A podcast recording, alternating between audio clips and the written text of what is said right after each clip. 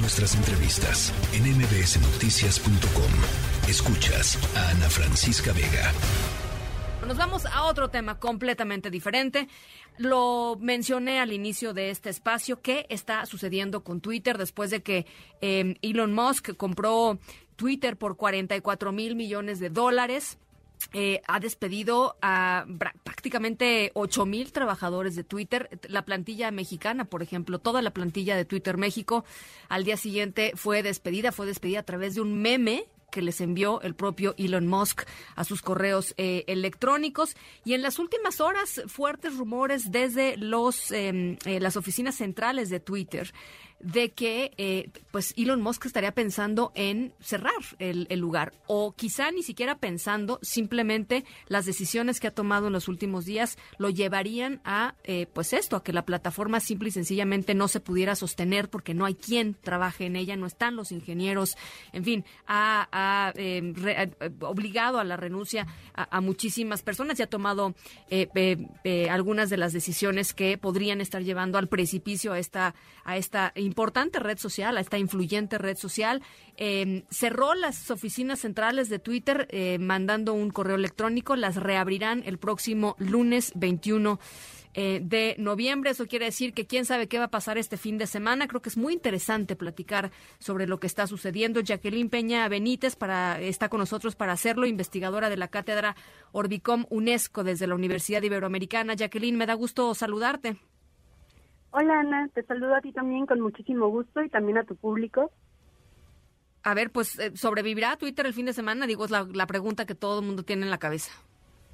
Sí, fíjate que respecto a, la, a los rumores y un poco la paranoia que se desató ayer dentro de la red social, eh, pues yo diría que un poco que se caiga totalmente la plataforma o que, o que cierre totalmente, creo que es una posibilidad muy lejana todavía.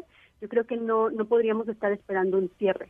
Lo que sí creo es que esta inconformidad de los trabajadores y trabajadoras, y ahora muchos ex trabajadores de Twitter, es muy, pues está muy bien fundada. O sea, entiendo que, que estos intereses como, como corporativos, pues obviamente se están desquebrajando por ideas que solo un individuo, que es ahora el dueño Elon Musk, pues tiene como, como planes para esta plataforma. Entonces, hay varias cosas por ahí que habrían que, que analizarse, pero yo creo que por ahora no habría que temer un cierre de la plataforma tal cual, sino más bien estar un poco más al tanto de cuáles son como esas cláusulas que él está poniendo por ahí.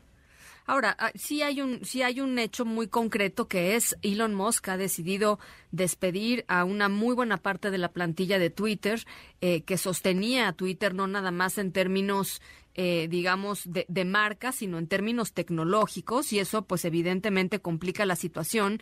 Eh, por ahí leía un artículo y me pareció muy interesante, eh, Jacqueline, eh, esta mañana, en donde decía, pues sí, probablemente no desaparezca el fin de semana, pero las decisiones que está tomando eh, Twitter y, la, y las... Y, y, Elon Musk, perdón, y la um, visión hacia donde quisiera llevar esta plataforma va a terminar por matarla de inanición.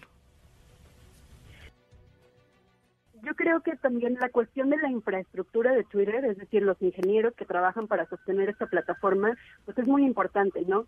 Pero no creo eh, que no sea reemplazable. Es decir, que si Musk puede encontrar personas que quieran trabajar bajo sus condiciones, puede encontrarlas y pueden hacer que subsista la infraestructura de la plataforma. Eso sí, lo que hay que, como reitero, pues seguir como vigilando un poco de cerca es, es justamente pues esta injusticia, ¿no? Que tiene que ver con pues con seguir como esa voluntad propia que tiene, o como muy firme sobre sobre su proyecto de esta red social y sobre sus cláusulas y sobre las condiciones sobre las que quiere trabajar, que es justamente estas condiciones las que la mayoría están rechazando, y ya sea que sean despedidos por el propio Musk o que ellos mismos decidan no eh, acoplarse, digamos, a este nuevo modelo de empresa, pues están terminando con un poco, tal vez, la, la articulación como más democrática del trabajo dentro de Twitter. Ahora, el tema de las palomitas azules, es que ha tomado una serie de decisiones muy extrañas, hay que reconocerlo, ¿no, Jacqueline? La verdad, desde que, desde que asumió el control. Eh, el tema de las palomitas azules, que son eran palomitas que estaban originalmente pensadas para que cuando la gente entrara a la plataforma pudiera ver que eh, eh, una persona o un medio de comunicación o una organización, etcétera, eran fuentes, eran quien decían ser, pues, ¿no? Básicamente, para evitar que hubiera eh, duplicados y que alguien más dijera, pues yo soy Jacqueline Peña y voy a eh, tuitear como si fuera Jacqueline Peña y en realidad no era Jacqueline Peña, ¿no? Eh, de pronto Elon Musk llega y dice, ahora van a costar ocho dólares y las va a poder comprar quien sea. Lo tuvo que revertir eh, prácticamente de inmediato Jacqueline porque la gente se, se empezó a meter en una serie de problemas eh, importantes. Esta, esta medida, por ejemplo, eh, tiene como muchas formas de verse, ¿no? O sea, en teoría sí podría ser como una forma como de rectificar la autenticidad, como él eh, pues bien expone, pero de alguna forma también siento que no pudo prever como todos estos alcances eh, pues a futuro, ¿no? Incluso hubo personas por ahí que, que pagaban su... su o su palomita azul, su blue check, y después se ponían como nombre Elon Musk o cosas como estas, y entonces iban, eran como dadas de baja. Pero de cualquier forma, lo que hay que decir es que eh, la autenticidad puede comprarse o no comprarse, pero de cualquier manera nunca está realmente garantizada, a menos que eh, pues haya una suerte de dinámica de...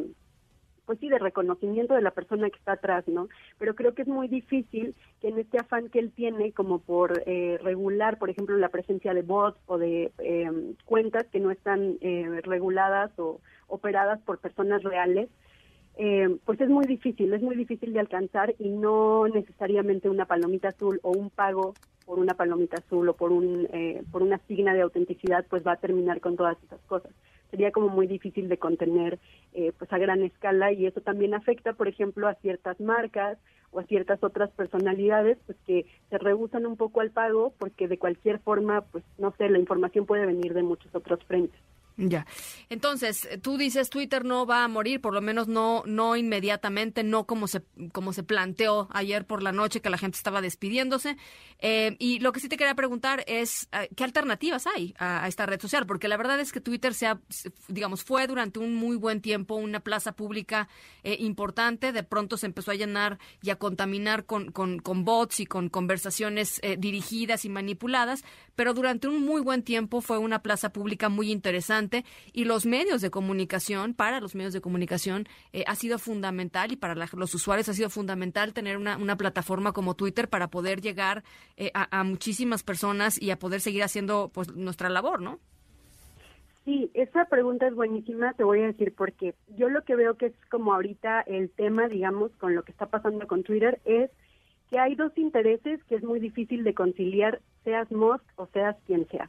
Es decir, hay una parte que está muy preocupada por eh, que Twitter siga siendo este espacio de, de convergencia de ideas, de libertad de expresión, etcétera, pero también está esta parte que no hay que olvidar que Twitter después de todo es una empresa y sí, que claro. Está preocupada pues por el capital, por los ingresos, por seguir siendo rentable y justamente no irse a la bancarrota, ¿no? Entonces creo que es muy difícil como que encontrar un balance entre aquello que, que conviene a la sociedad y que, que nos conectamos a través de esta plataforma y aquello que una empresa requiere y necesita para subsistir como un negocio. Entonces yo creo que aquí eh, pues es importante como que escuchar a todas las partes involucradas. Te decía, los eh, trabajadores y ahora extrabajadores muchos eh, de Twitter pues tienen todo el fundamento para estar eh, pues, quejándose por esta suerte de medidas que son un poco arbitrarias, etcétera. También entiendo a estas personas, eh, a los usuarios que en Twitter están como pues un poco preocupados por el cierre de la plataforma, etcétera. Pero hay que entender que todos tenemos aquí, incluido Musk, intereses diferentes de donde estamos partiendo. Entonces creo yo que la respuesta un poco puede estar, aunque suene un poco radical, en generar nuevas formas de interconexión que no estén mediadas por estos intereses particulares, sino que sean tal vez, no sé, de software libre, de libre acceso, y abogar porque estas plataformas, si es que no desaparecen, sean dirigidas de una manera que convenga a los intereses de todas las partes que están involucradas, ¿no? Así sea el dueño de la empresa, los trabajadores, los usuarios, entre otros, ¿no? Bueno, pues interesante lo que lo que planteas y lo que platicas. Ya lo estaremos eh, observando en los próximos en las próximas semanas y meses. Por lo pronto, la fecha crucial, el próximo lunes veintiuno, veremos que cuando vuelvan a abrir las oficinas de Twitter, pues que se van a encontrar los pocos empleados que todavía van a estar ahí y todavía van a entrar ahí. Es decir, creo que será, será interesante. Gracias, eh, Jacqueline, por lo pronto, por esta, por esta visión. Te mando un abrazo. Muchas gracias, Ana. Hasta luego. Hasta luego. La tercera de M B S Noticias.